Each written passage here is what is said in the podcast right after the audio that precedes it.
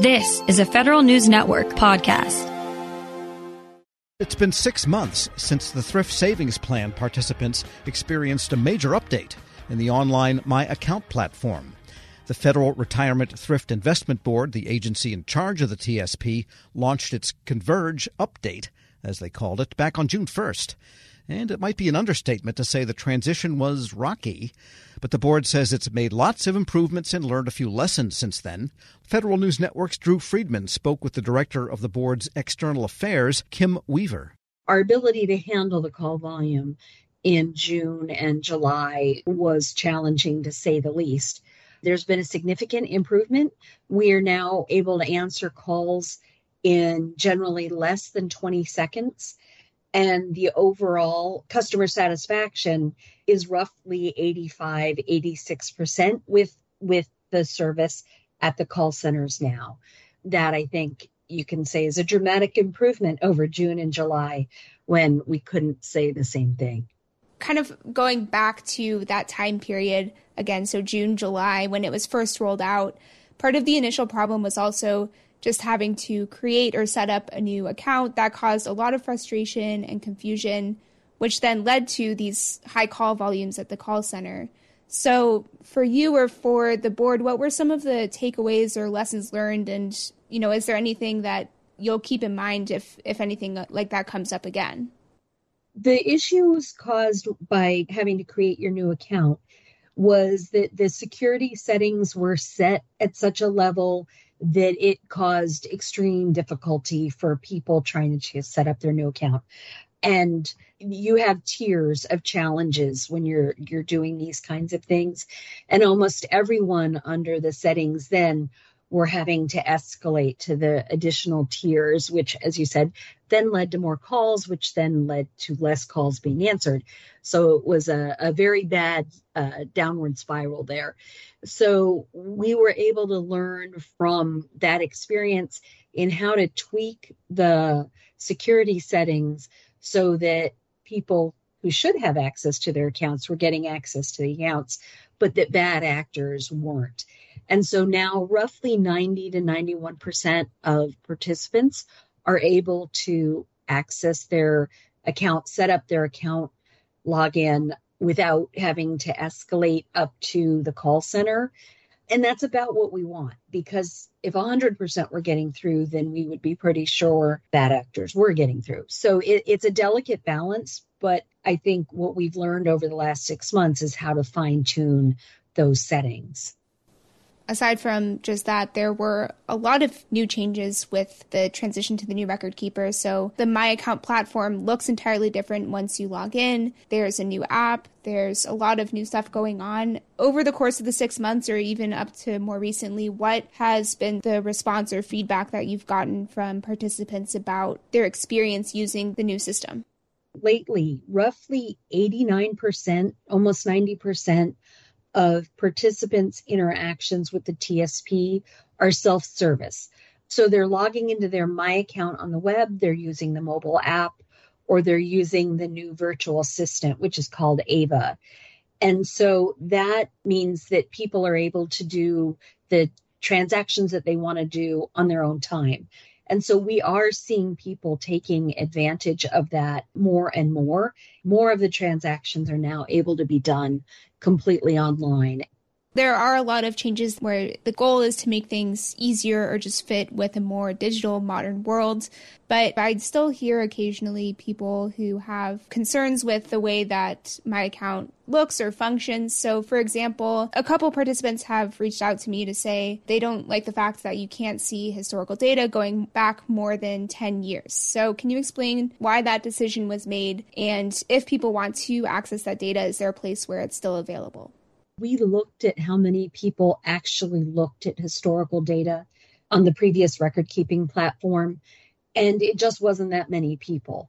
And moving over all those records and keeping them as live data is expensive and also serves as a security risk, right? Because there's that much more data that we're having to keep live and protect.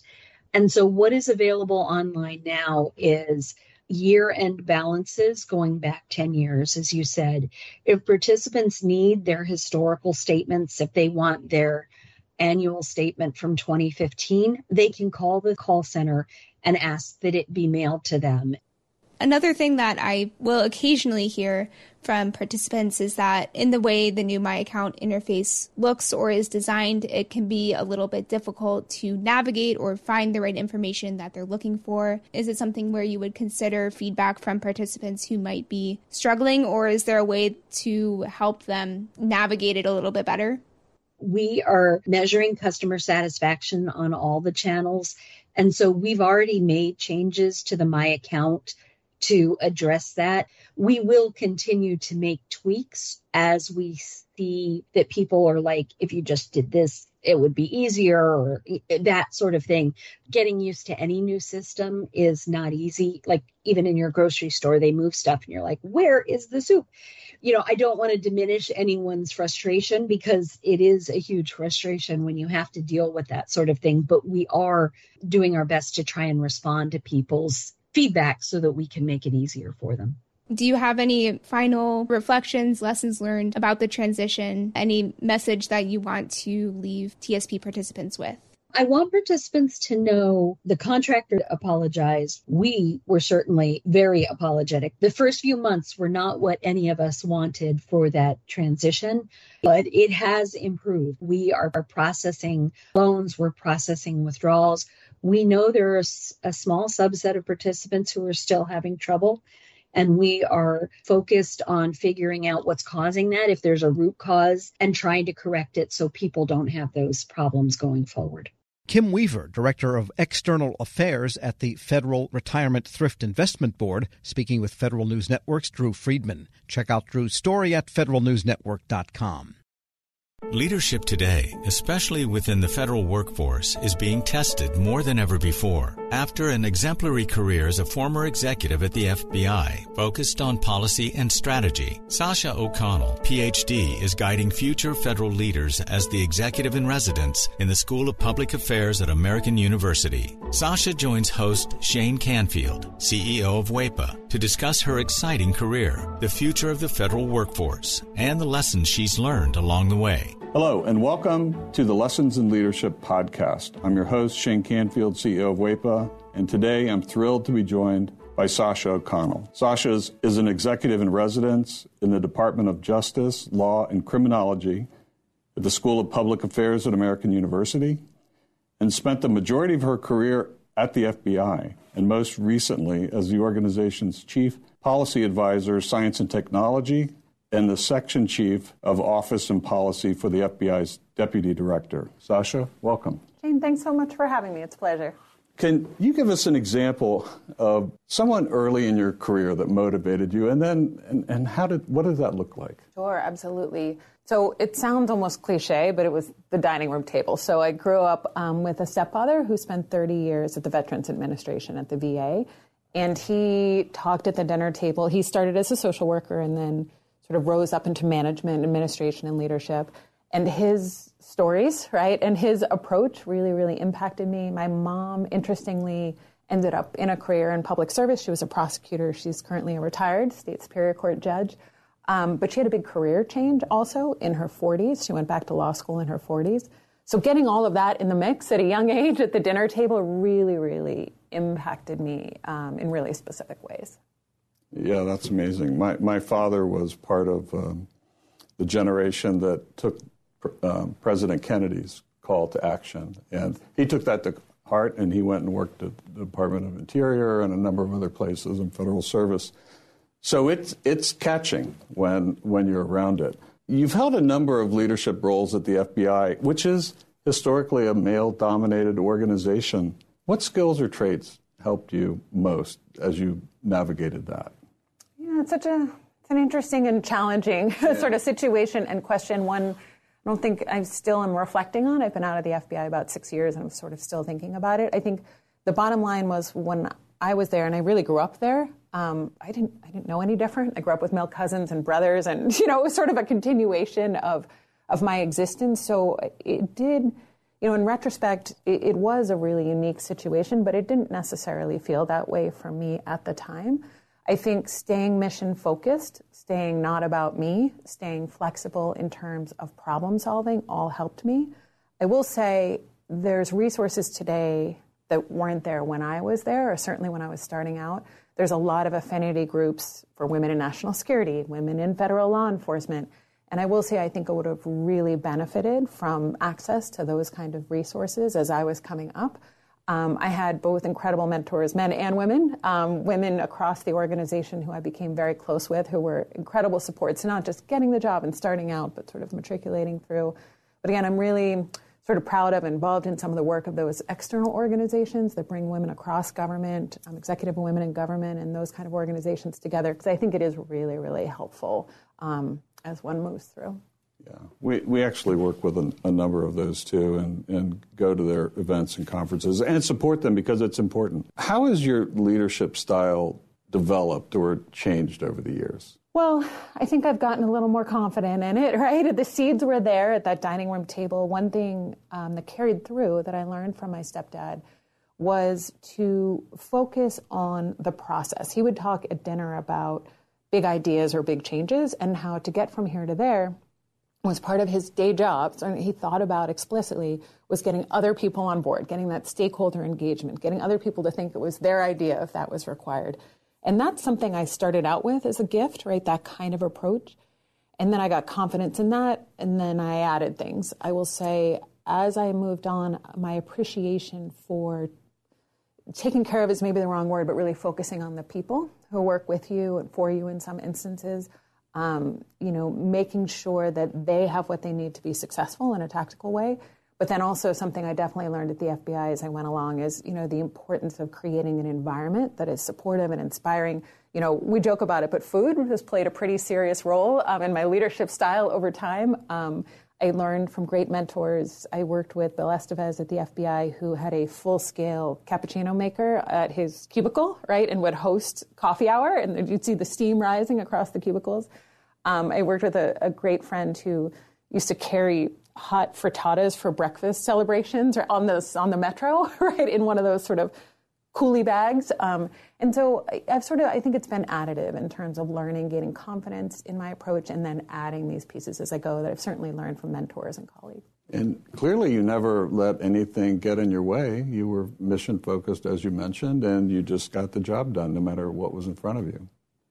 Well, I wish, I wish, and it was, it was that easy. I mean, I think we had a lot of success. Um, one thing has always been my approach when starting out as a leader, too, is to solve near-term problems. I always say sort of deliver short, and then you can push them long, right? So we we don't always succeed in those long-term goals or those, you know, sort of blue-sky ideas as leaders we want to achieve.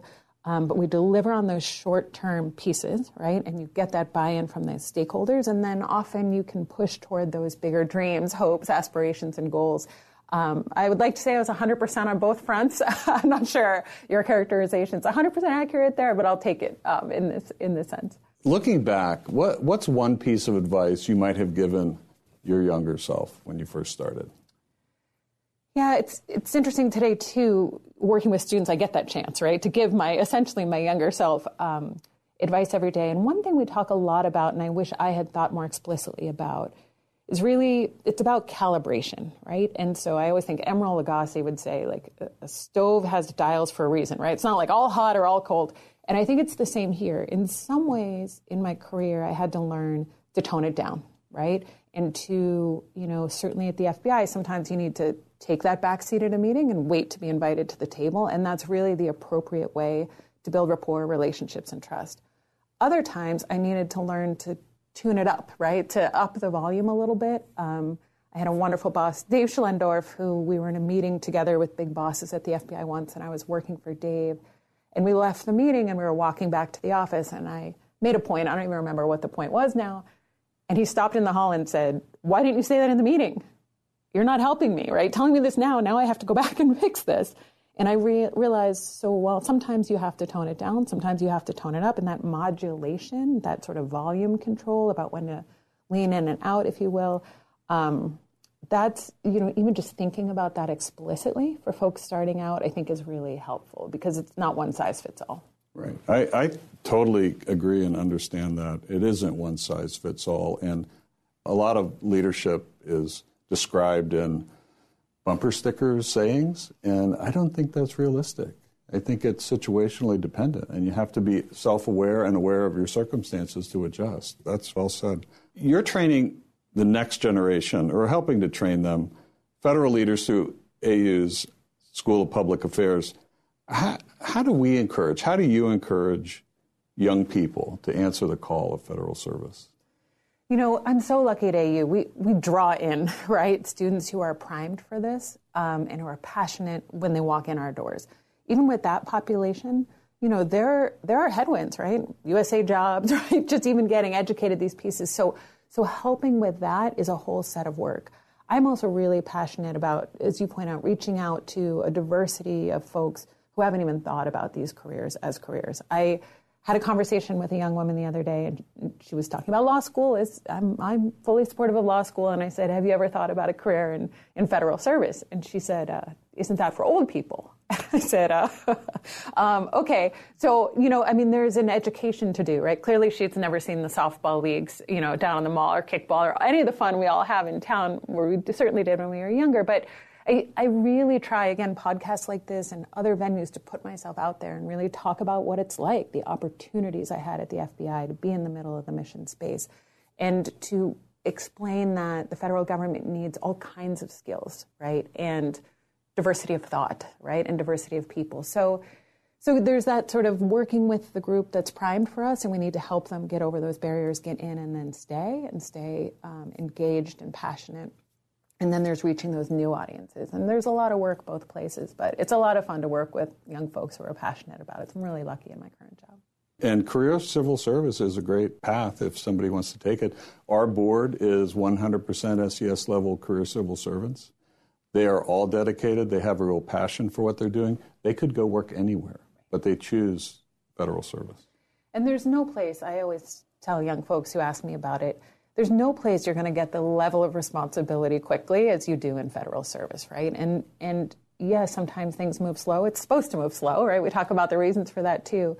But there's there's really no other industry. Maybe some startups you might get this experience, but really where you can be in the middle of mission space, whether you're passionate about the environment or national security or healthcare, you know, public health, and you're going to get in there quickly, um, and you're going to get in the mix and get exposure, experience, and opportunity for impact that's really unlike any other career. Perfect. Well, thank you, Sasha, and thanks to everyone for listening. I'm Shane Canfield, and this has been the Lessons in Leadership podcast. Talk to you next time.